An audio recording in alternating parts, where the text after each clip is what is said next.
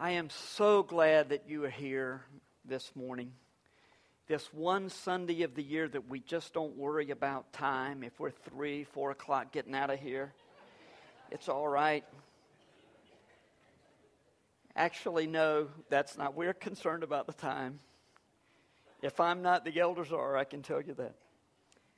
Um, it is good to be with family on this day. I was so glad that David directed us to praying for families. And I will say that we have families who are suffering, maybe a greater number than I can remember, uh, suffering at high levels. Uh, maybe that has not touched you, but you have a role in this suffering.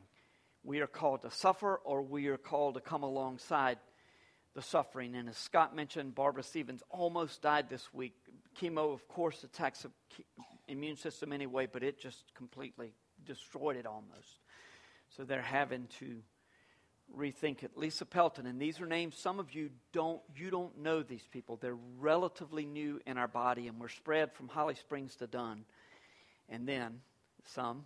Uh, and so it's difficult to know everyone. But please, in this bulletin that you have, you're part of this family. Be praying for these people. Lisa, they, they think it's a black mold issue. Our elders went and anointed with oil the other night and prayed, and she's suffering, doing better, some better, but um, still quite a struggle. And then there are many others, as you know, that are uh, facing a lot of problems. Elise with her chemo, great news. Praise the Lord, hallelujah, that uh, the tumor is, is shrinking. Uh, but the ongoing struggle that the physical conditions cause with so many of our families. Um, but it's good to be with family. We're going to have a lot of family. We've got family from Australia, Spain, wherever they're living now. Uh, the Cottons, Allison's brother, David, and Catherine, and Josh and, and Laura are here. Sophie is home with a migraine headache, but so they're here, and then the rest of them come in this weekend. We have, I think we're serving 25 for Christmas dinner. Uh, so pray for me. You know, Allison's got it. She's got it easy. Just she can sit back with her feet up and relax. But um, no, you know where the prayer belongs uh, for this this coming week. So we've got a great time. But listen, I, I wanted to say this. All that to really just to, to say this. We're going to continue the family theme on Christmas Eve.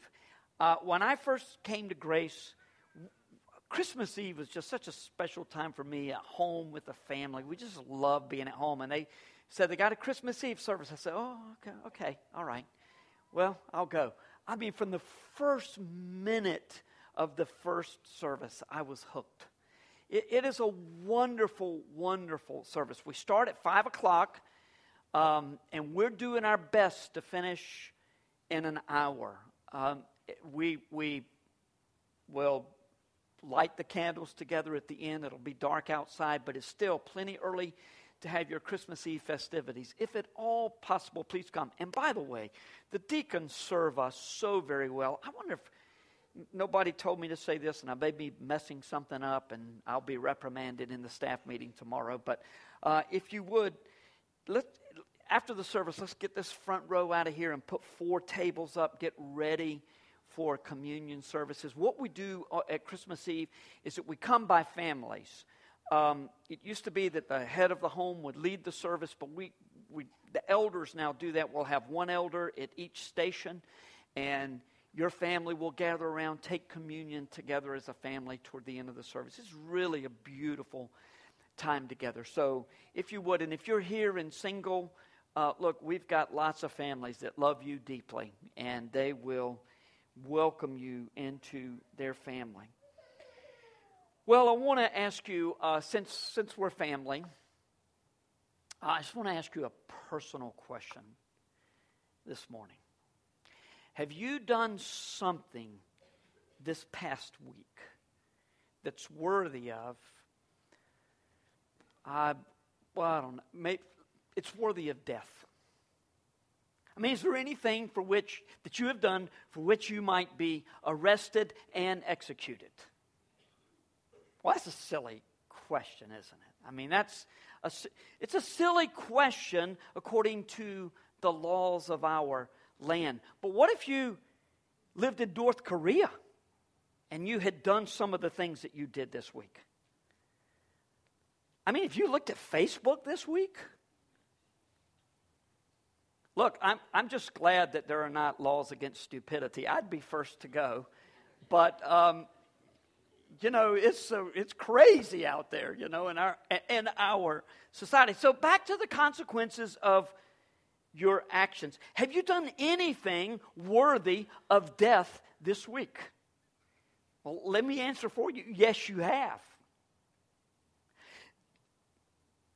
If that offends you, then no doubt you're thinking about life in this country or life really in any country, but how would you stack up against the laws of God?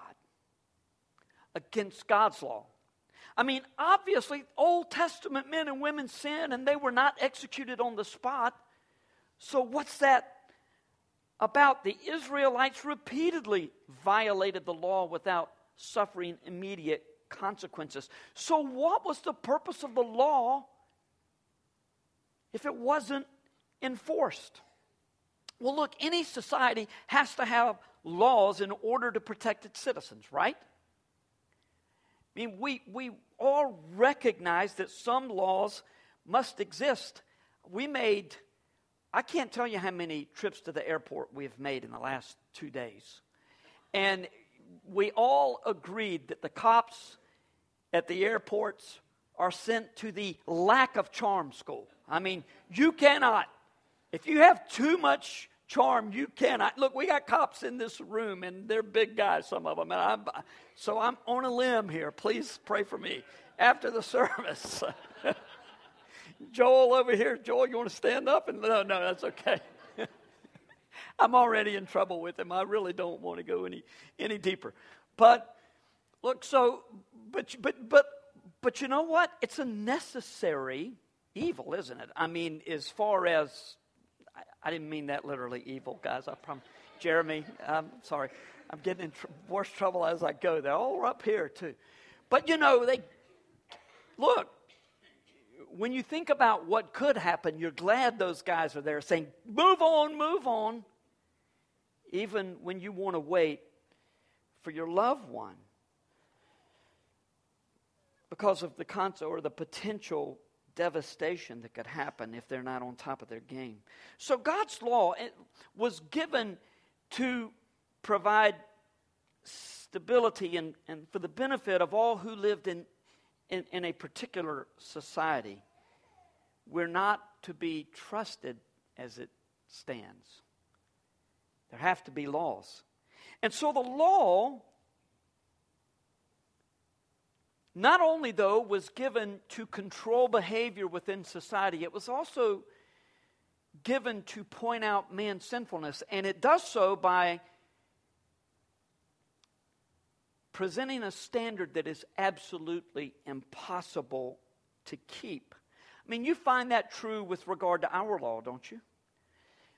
Is there anyone who did not commit a traffic violation on the way over here, coming over here? I mean, you, you didn't cross the center line just the slightest bit. You, you didn't go two miles over the speed limit. You didn't execute a rolling stop, which is an oxymoron, by the way, a rolling stop. Oh, that's being ridiculous. I didn't stop. It's not like I stopped and robbed a convenience store on the way over here. Well, it is true that we have to set varying penalties for the breaking of the law, of different laws. I mean, surely there is wisdom in forcing violations of minor violations of, uh, of traffic regulations than robbing a bank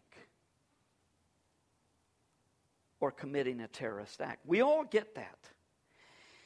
But see, that's part of the problem when we think about, about our relationship with regard to His law, we tend to build categories that, in fairness, God built into the law.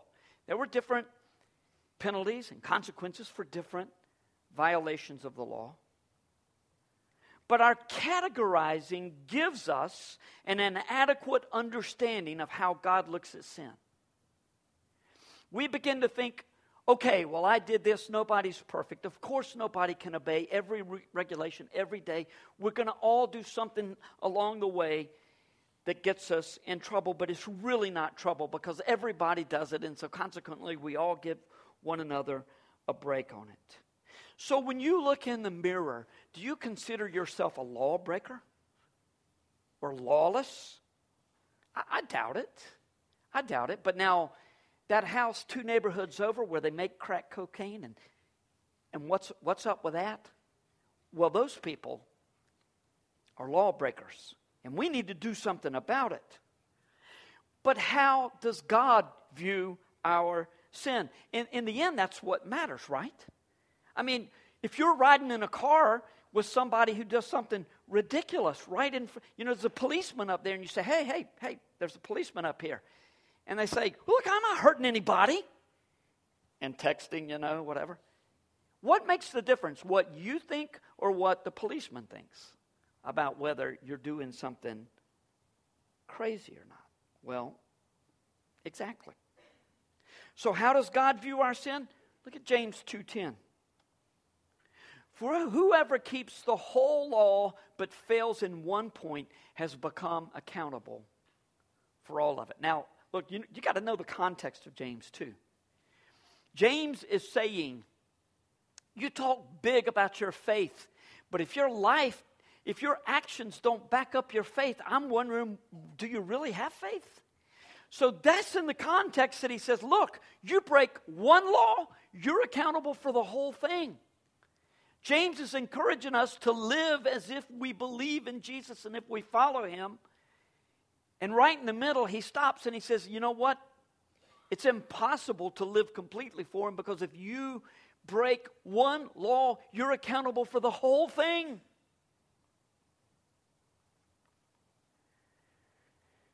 So, in God's eyes, if you cross the center line one time in your driving career, you're just as accountable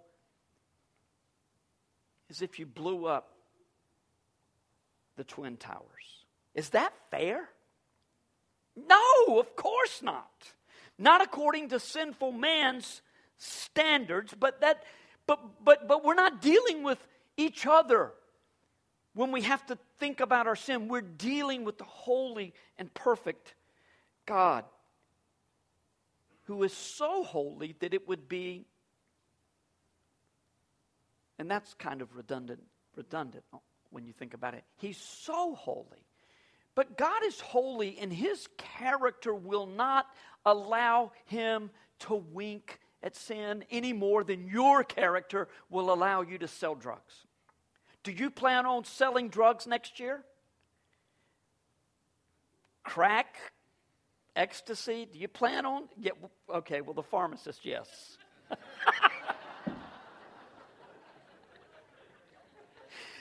So I asked her, way to go, Leanne.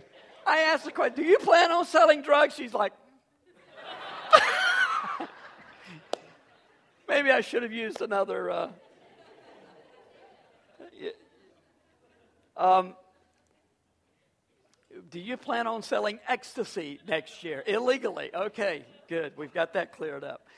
Well, it's just to say Leanne, I think you are. I think you're doing something on the side. Just, that's to impugn her character just the way it would be to impugn God's character to say, it's not fair that I am this really good person and this is an evil, horrible person over here, does wicked things, and you're going to treat us just the same? Well, yes, that's the standard of the law. That's the standard of God's law. And it may, it's not fair because fairness is, is a measure that we determine. What's fair to me is not fair to you, right? And vice versa. Uh, just watch two kids getting a piece of cake. You know, it's like, that's not fair. No, you're not fair. You're this, that, and the other. It's just on and on. So, should God allow sinful men and women to live in his presence as if nothing ever happened. No, a million, billion, trillion times more no than we would say Leanne's going to sell drugs next year. No, God cannot allow sin in his presence like that. Who's sinful? All of us. Who's accountable for the worst imaginable violation of God's law? We all are. That's the way it works. So we're in a quandary. Sinful people are accountable for the worst possible crime, and we will be punished accordingly. Then it looks like we will all be punished. So, in fact, I really wasn't out on a limb this past, at the early part of the message when I said this past week, have you committed any act that's worthy of death Yes, all of us have this week. And if you somehow have believed into a theology that would let you say, No, I have not sinned this past week, please let's talk about that sometime.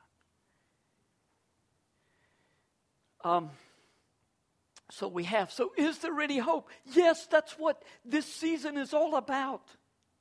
Hope in Jesus. But our hope is not just because December makes me feel this way. As Kenny Loggins sings, and I love that song, but it's not just about that. It's not just because family comes together and everybody gets to see one another and remember what's really important in life. It's not just because it's this time of the year when we do our annual, I want to help my fellow man bit, which may be hurting the people we're trying to help far more than it's helping them, and is almost certainly hurting us. We don't have time for that discussion, but we're going to talk about it this next year when we return to Mark about how we help others. And so much of the time, it's really helping ourselves. We're just throwing crumbs and then saying, Wow, didn't I do a good thing? What does it mean that there's hope in Jesus? That is coming changed everything. Well, I promise you this we understand more than Mary and Joseph understood. We understand more than the man and the woman, the shepherds understood, and the man and the woman that we're going to meet this morning in our text, and also the, the wise men who will come. Come later, by the way, not at this particular time. And when they came to worship Jesus, we get it more than they do. It's going to take a life lived perfectly in accordance with God's law, and the sacrifice of one who is perfect and eligible to pay for our sins. And then it's going to take the resurrection of Jesus to understand fully what it meant that he came to earth. We should also say it's going to take the coming of the Holy Spirit to help us make sense of all of this to make sense of the truth that is taught in the Word of God. The, the resurrection was, if you will, God's stamp of approval on Jesus' sacrifice. His death on the cross, it was the stamp of approval saying, I accept Jesus' payment for your sin, if you will believe. It's an assurance that all who believe on Jesus will avoid the second death, of which Revelations 20 speaks and will instead receive eternal life. This morning, our text is Luke 2, verses 22 to 38. We're going to pick up right after last week's message where Jesus was circumcised on the eighth day of his life. So here's our schedule for the remainder of this morning. We're going to pray.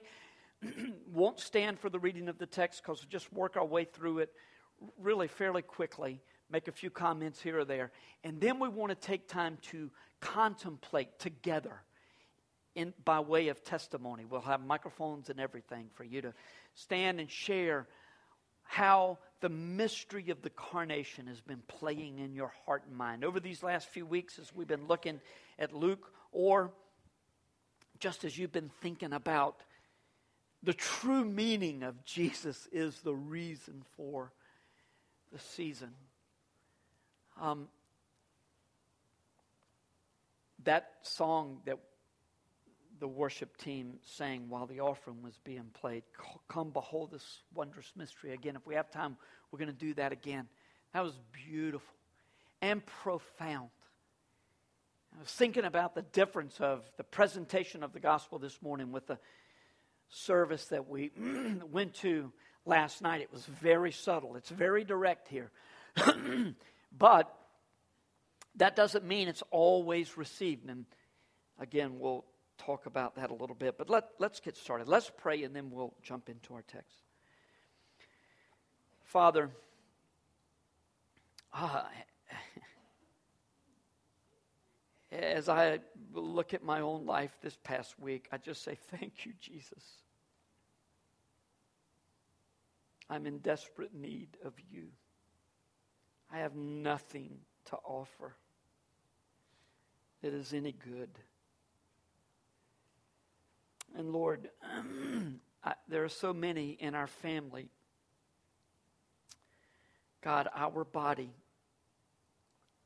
who are suffering, and people who we would consider and the world would consider incredibly good people. It's not their sin, but the sin, the sin of Adam, the sin that all of us bear in our souls that wreak such havoc on our bodies and our minds. That sin that Jesus came to do something about. And so, flood our hearts this morning with the truth of who Jesus was, of who Jesus is, and what that means for us. May we marvel and wonder at the mystery of the incarnation. In Jesus' name, amen. And when the time came for their purification according to the law of Moses, they brought him up to Jerusalem to present him to the Lord. As it is written in the law of the Lord, every male who first opens the womb shall call, be called holy to the Lord. And to offer a sacrifice according to what is said in the law of the Lord, a pair of turtle doves or two young pigeons. Do you, is it, do you see a common theme in this text? Okay, now do you see a common theme in this text. It's the law of the Lord. In fact, we're going to see this mentioned yet again in our text. Joe, Joseph and, and Mary were law abiding citizens of Israel, even though Israel did not exist as a nation per se. They were not lawbreakers. They did their absolute best to keep the law. That's the reason they were in the Jerusalem temple 40 days after Jesus was born for these purification rites, for these sacrifices according to the law. So think about this. Now, Joseph and Mary and Jesus were in the um, temple 40 days after Jesus was born. And then the wise men came, and the, the very night the wise men came to worship Jesus, Joseph and Mary and Jesus, Jesus got out of town and went to um, Egypt. So, no wise men on the night Jesus was born. That's going to mess up a lot of nativity scenes. Let me just encourage you go home, take your wise men and put them somewhere else. You know, I mean, have them in the house, that's fine. But just put them, or have two baby Jesus, you know, and, and have the wise men over here and say, oh, yeah, this is like days or even years later uh, when they came. So, why do you think Joseph and Mary offered a pair of turtle doves or two young pigeons instead of a lamb, which was a preferred offering? Why did they? Because they were poor, right? God made provision in His law for the poor, um, but He didn't excuse them from giving. Oh, well, they're poor, so don't expect them to. Well, no, God expected. He just said, okay, everybody give according to your ability to give. If you can't afford a lamb for a sacrifice, then bring two pigeons, two turtle doves. I have mentioned a couple of times and Scott has mentioned it as well in the prayer time that we have a lot of people in need. Can you imagine um, extending your deductible to the very max just days before? And most of it came in this last few days, just days before your policy renews and you got to start all over again. Can you imagine it? We have a lot of people with deep financial need in our church. So, next week at our benevolence offering, I just want to encourage you to give generously. You always do, but, but maybe just a little bit extra. And if you say, Look, I can't afford it, just what if you're in their shoes? And I can promise you, anyone receiving, and I know we've got people that we would love to help that are going to say, No, no, no, no, the Lord will take care of us. Anybody receiving would rather be giving, don't you think? But if God has called you to receive, do so just as graciously as you would be giving. When the wise men get to Bethlehem, they're bringing expensive gifts and, in fact, a bag of gold, some cash. That's probably what Joseph and Mary used when they went down to Egypt before they got back to Nazareth. So, what were they doing? Receiving benevolence. Now, it came directly from God, but I promise you, any benevolence you receive from this church comes directly from God. That's the way God has designed it all. But let me just encourage you if you're really struggling financially, do not wait to start giving. I don't talk about giving much, not nearly as much as Scripture does, not nearly as much as Jesus did. Do not wait until things are better to start giving. You can't afford to wait. It's, it's, it's part of the design that God has for His children to be givers. So even as Joseph and Mary are in deep need and they're going to receive significant help, substantial help, they're giving according to God's expectations. Verse 25. Now there was a man in Jerusalem whose name was Simeon, and this man was righteous and devout, waiting for the consolation of Israel, and the Holy Spirit was upon him. And it had been revealed to him by the Holy Spirit that he would not see death before he had seen the Lord's Christ. You know, this temple complex is some 35 acres, it's, it's huge. And it just so happened that Simeon, who's been waiting for, for something that God is going to do, he's just got a sense from the Holy Spirit, he knows that something's up. It just so happens that Simeon runs into Joseph and Mary. This Holy Spirit ordained meeting represented a change of the guard of sorts. It was a picture of a world that was passing away, this law based world. Michael Card points out that Simeon was representative of the Old Testament world in which faith was expressed primarily by waiting for God to make good on his promises. Before Simeon, faith meant waiting, like Abraham. Like the whole nation was waiting for God to redeem them through the Messiah. After him, after Simeon, faith will mean following Jesus. At this moment, the old world is meeting and embracing the new, even as Simeon takes this baby into his arms which the text doesn't necessarily tell us, but we assume that that's the case. At least that's the way the Christmas plays show it. He's embracing the new that God is doing. Simeon was about to speak better than he understood. Verse 27. And he came in the Spirit into the temple, and when the parents brought the child Jesus to do, well, he did, the text does tell us that, I'm sorry. To do for him, according to the custom of the law, he took him up in his arms and blessed God and said, Lord, now you are letting your, your servant depart in peace according to your word. For my eyes have seen your salvation.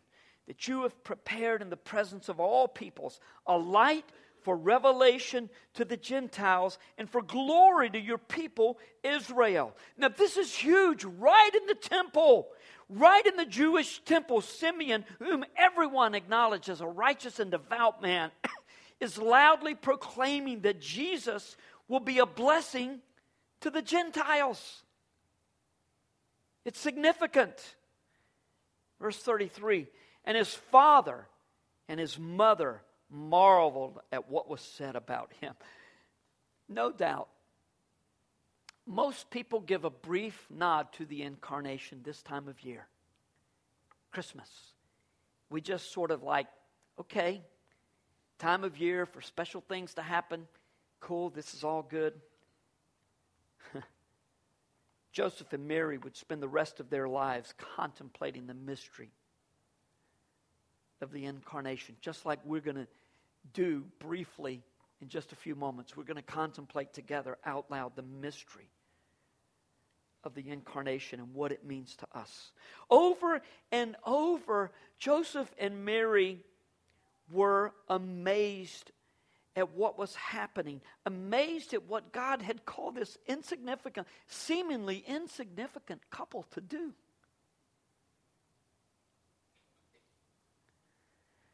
But the heart of the gospel was about to be addressed, not directly,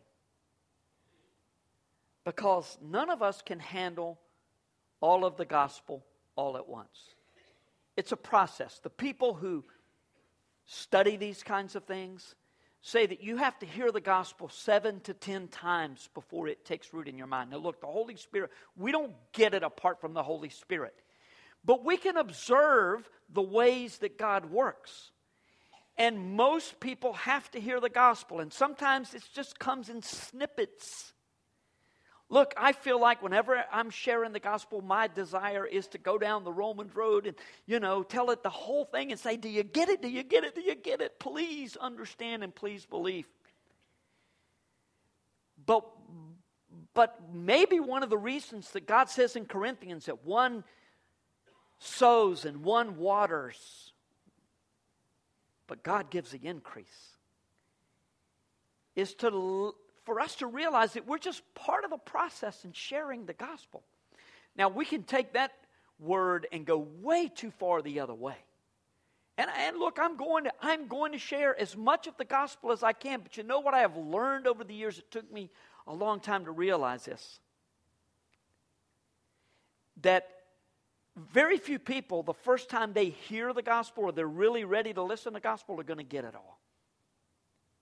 And also, I've learned that just because they don't make a profession of faith, that that, it, that does not by any means mean that they won't make a profession of faith. It's a process, oftentimes. So here's Simeon speaking better than he knows. Verse 34 And Simeon blessed them and said to Mary his mother, Behold, this child is appointed for the fall and rising of many in Israel. Now, that's, first of all, that's, that's it's kind of strange because the Messiah is just going to make everything right in Israel, correct? Uh, not according to Simeon. No, this child, many are going to come up, many are going down within the nation of Israel and for a sign that is opposed. And a sword will pierce through your own soul also, that the thoughts from many hearts may be revealed. Now, isn't it interesting that the gospel is in parentheses? We, we put it there. I mean, the, the original writers didn't put it there, but it's, but it's a parenthetical thought. He's saying, and by the way, Mary, because of this boy, a sword is going to pierce your soul. What's he referring to? What is, to what is Simeon referring? Jesus' death. And an absolute horrific death in which Mary assumes the permanent loss of her son. She's saying it's over, and it's over in the most horrific way imaginable. But Jesus' resurrection is going to bring unspeakable joy to all who follow Jesus, and He'll give hope the hope of eternal life that cannot be destroyed, no matter the difficulties that threaten to damage our perfect world that is, after all, passing away. If your world is just as perfect as it possibly can be right now, it's not going to be for long. It just won't. How many old people do you know that wake up dancing and go to bed dancing? Not many. This life is hard. It takes its toll, beats us down. So our hope is not in everything being perfect. And this time of year, look, when people are sick, it's awful.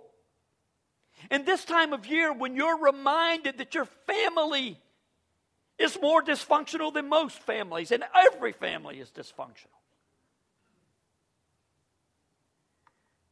it just hurts a little more. Well, don't focus on the hurt. We're all broken. Focus on the hope that's in Jesus. Even though Simeon spoke of deep pain, the day he met Jesus, there was considerable rejoicing. Look at verse 36. And there was a prophetess, Anna, the daughter of Phanuel. How would you like to be named? Phanuel. Of the tribe of Asher. She was advanced in years, having lived with her husband seven years from when she was a virgin, and then as a widow until she was 84. She did not depart from the temple, worshiping with fasting and prayer night and day.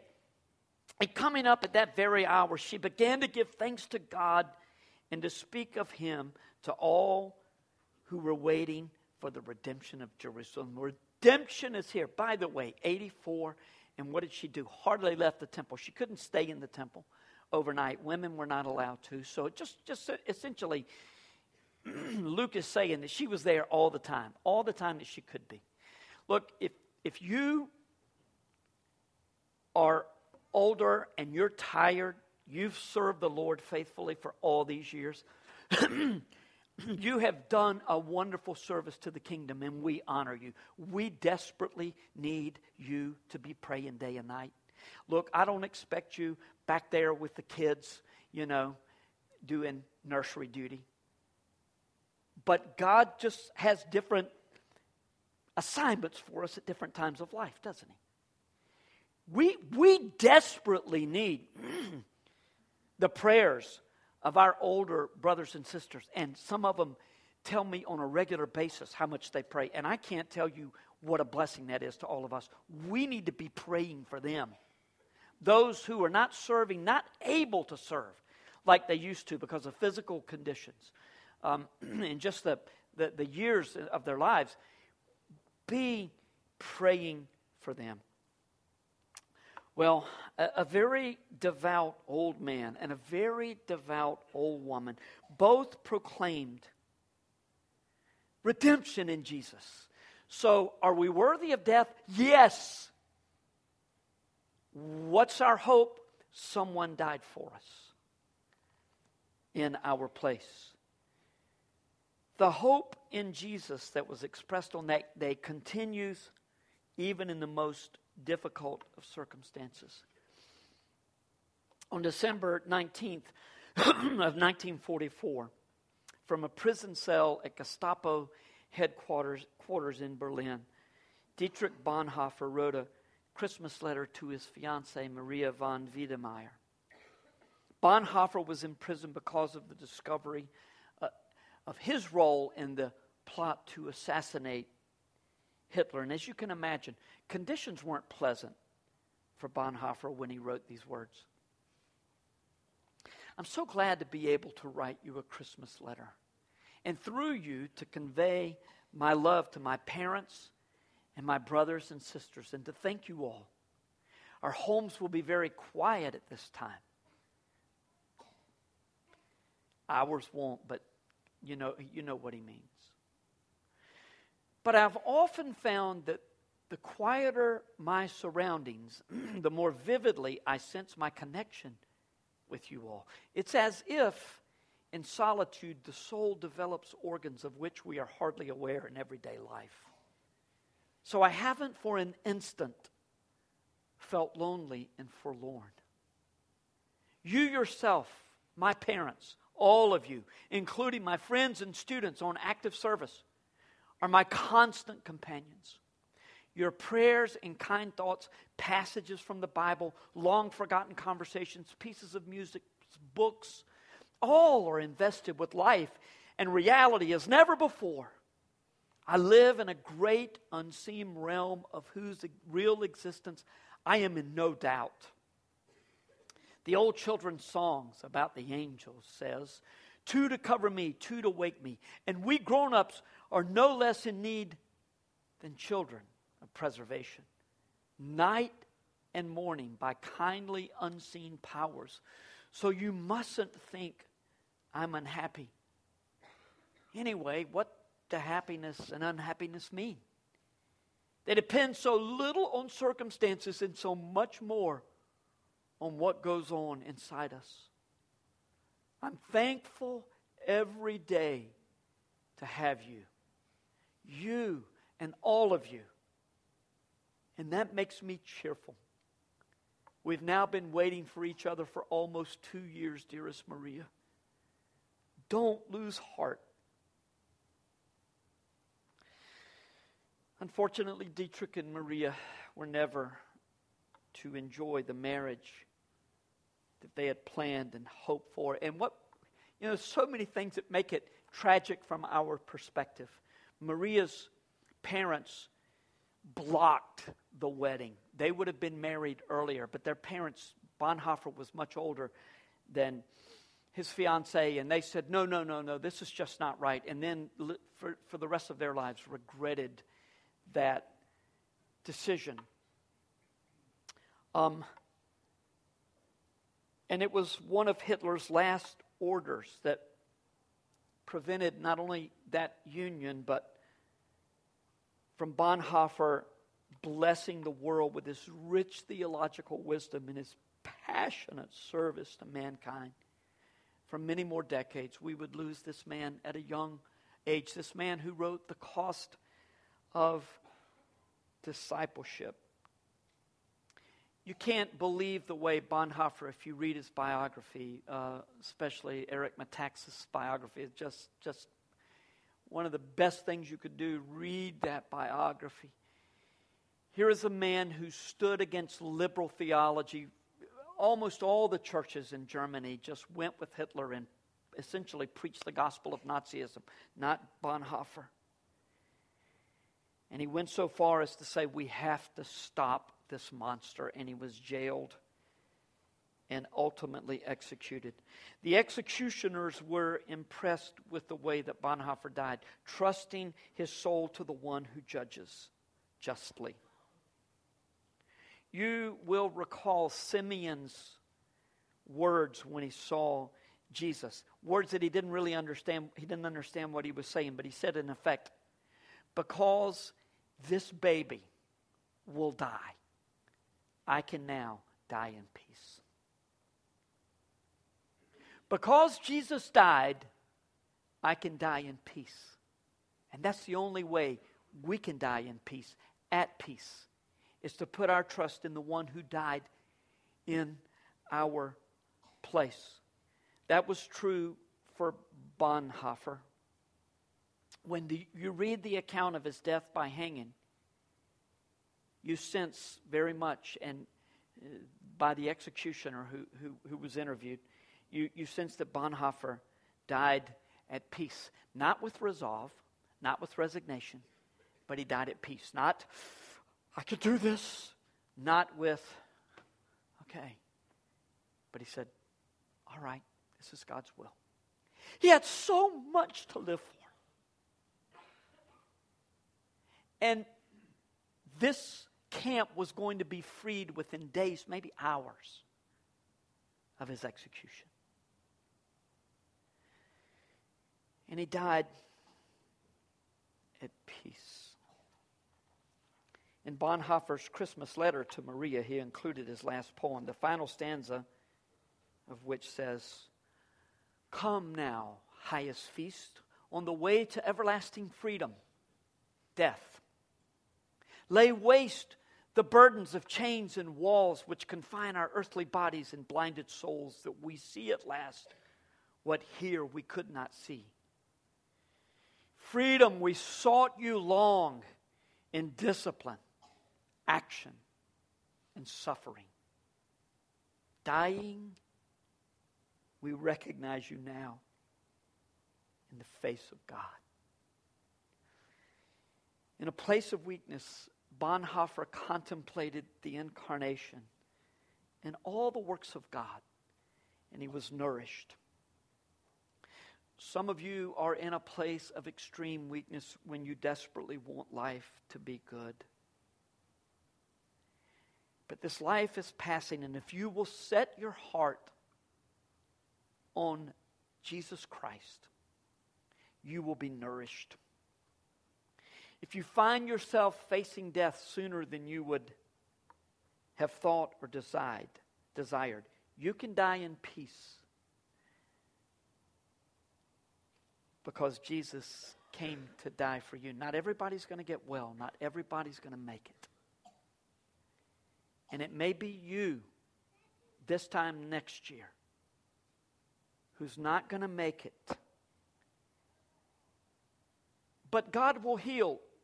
Yes, and God can keep our brothers and sisters in Saudi Arabia and North Korea and East Africa from being martyred, but He doesn't always choose to. It's a broken world. What's our hope? That we can die in peace because of Jesus. So let's together contemplate this mystery of the incarnation. What does it mean? We, we need someone to do the microphones. What does it mean um, that Jesus came to this earth? What does it mean to you?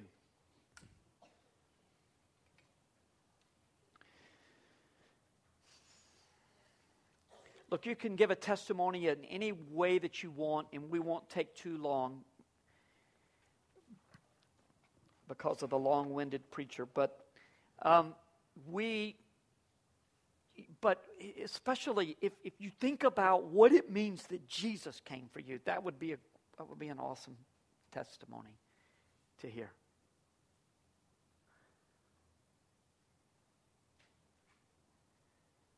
maybe you could tell us what you're expecting for Christmas this year, you know, something like that. I mean, okay, Kathy.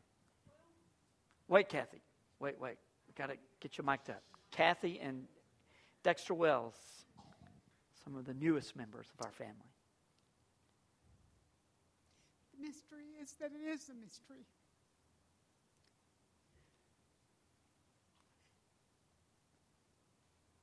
And to, to explain to someone who has not embraced it has to come from the Holy Spirit. There's no other way because it doesn't make sense. But when you go through things and you know that you have not been through those things alone, and that you have a literal person. I think we forget the Holy Spirit is a person that lives inside of us, that encompasses our body, and is feeling what we feel. And when I'm suffering with a migraine and vertigo, I don't know how he stands it, but you, you, he's still there. And um, I'm not bragging, and this means nothing except it's a fact. I was with Barbara I was to take her to get her blood work. That was the, the extent of my help uh, for her on Friday. And she called me early and said, Can you come and get me? I'm very sick and they want me there right away. And James, I hope you don't mind me saying all this, but we were in the, the lab and they had come to tell her how sick she was and she should have come that morning instead. And she says, I don't know if I can go through this again. Well, I took a picture out and she asked me to pray, so I was sobbing and praying. There's no other way to pray. And um, I showed her a picture of my youngest son and his two children, and she looked at it and she said, This is why I have to live because I'm going to have grandchildren. And it was just the most amazing, because any of you that know Barbara, I've known her for a very long time. She is what you see I'm assuming, James, except when you're bad, that she's just like that. all the time. And she has meant so much to me over the last 20 years that I've known her. And we've only connected sporadically. That's what's been so amazing.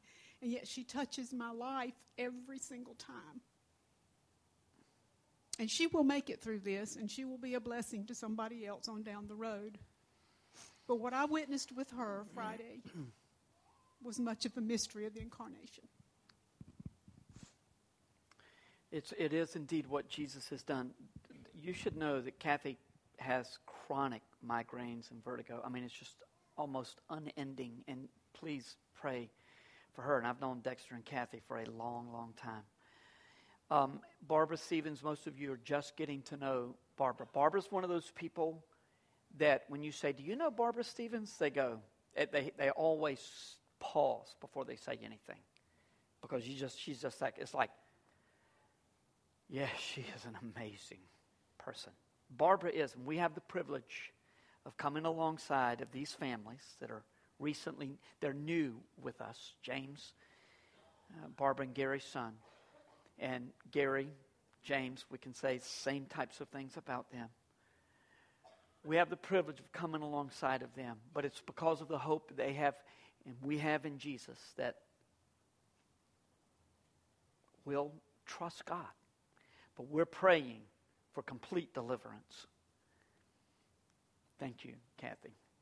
Someone else like to share what it means to you, what this mystery of incarnation, the fact that God became flesh.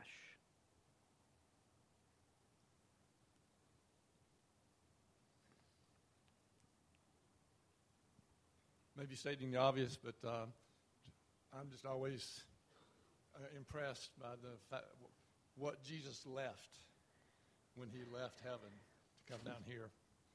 Uh, just all of the, you know, we can't imagine of just, I can't think of a better word than blessings that uh, he had and was willing to give up. And not only losing some blessings, but gaining a whole lot of negatives oh, in yeah. terms of blessings and suffering and dying and, and all of that. And uh, so that's just a thought. That is a, a, an overwhelming mystery and blessing all at the same time that Jesus, he didn't give up his divinity, but he gave up the privileges of his deity, of his, he gave up the privileges of his, of his powers, and he embraced or he accepted this flesh with all of its weakness. Thank you, Jesus, for doing that. Someone else. You're making a liar of me. They were saying, well, you know, there's that awkward. I said, not lately, boy. Everybody's testifying lately, so. Um, the thing that you said about dying in peace, um, it's not just for that person to die in peace, but for their families to know that they are in a better place and so we can we don't have to worry about where they went because we know that they died in peace and they are now in peace. Yes, in fact, what a beautiful reminder of First Thessalonians 4. We don't grieve as those who have no hope when someone that we love knows Jesus, we know they are in better place than we are. Joel. Well, uh, those of you that know me, I could sit and talk forever. I really could. But uh, honestly, like Pastor said, uh, I'm a law enforcement officer. But uh, a lot of people don't know about me is uh, the greatest thing the, the, this season means to me is a God of second chances. Just like he gave to the, the, the Gentiles and, and gave us an opportunity uh, I, I, don't come from a background of church going folks. Uh, I, I, don't come from a, a, background of law enforcement people. Uh, exactly. Actually, my family comes from the exact opposite side.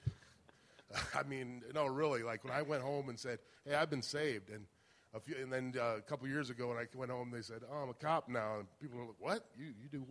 But uh, a God of second chances, and just remember, and and this is just something the Lord's laying in my heart right now everyone that you run into, everyone that you have an opportunity to, to touch or affect, you may be that second chance for them. You may be that only light that, that, that they ever see in their life. So never forget that, you know. We're supposed to be salt and light to this world and, and, and offer that opportunity of a second chance because he offered it to all of us. Amen.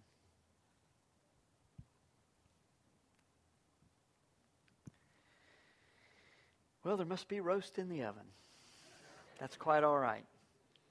Let us these next couple of days indeed contemplate. You another word from Lee. No, it's all right.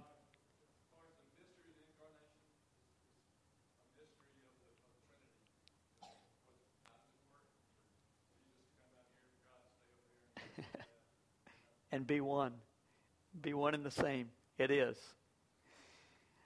It's one of the things that we Protestants don't do very well is to accept and appreciate mystery. It doesn't mean that it's mysterious, but it does mean it's beyond our understanding. Many things have been made known to us. Mystery, in fact, in the New Testament means a truth that was previously hidden but has now been revealed, almost always revealed in Christ. Even still, even still, how it works is a mystery to us. And we do well when we stay grounded and rooted in Scripture, but when we contemplate all that it means that God became flesh. Well, let's pray, and as we pray, the band will come and we'll sing this blessing of the of the mystery, this blessed mystery, one time, and then we'll be gone.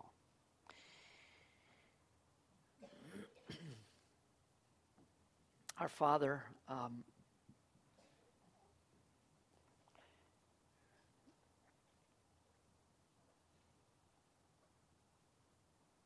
how can so much pain and so much peace and so much joy abide in the same heart?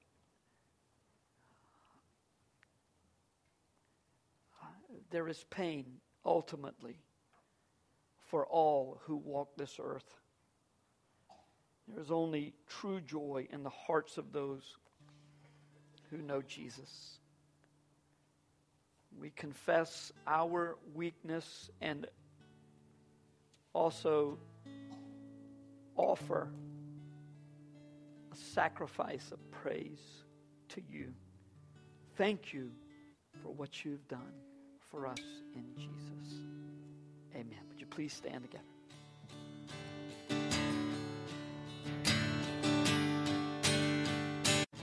Now, unto the King of ages, immortal, invisible, the only God, be honor and glory forever and ever.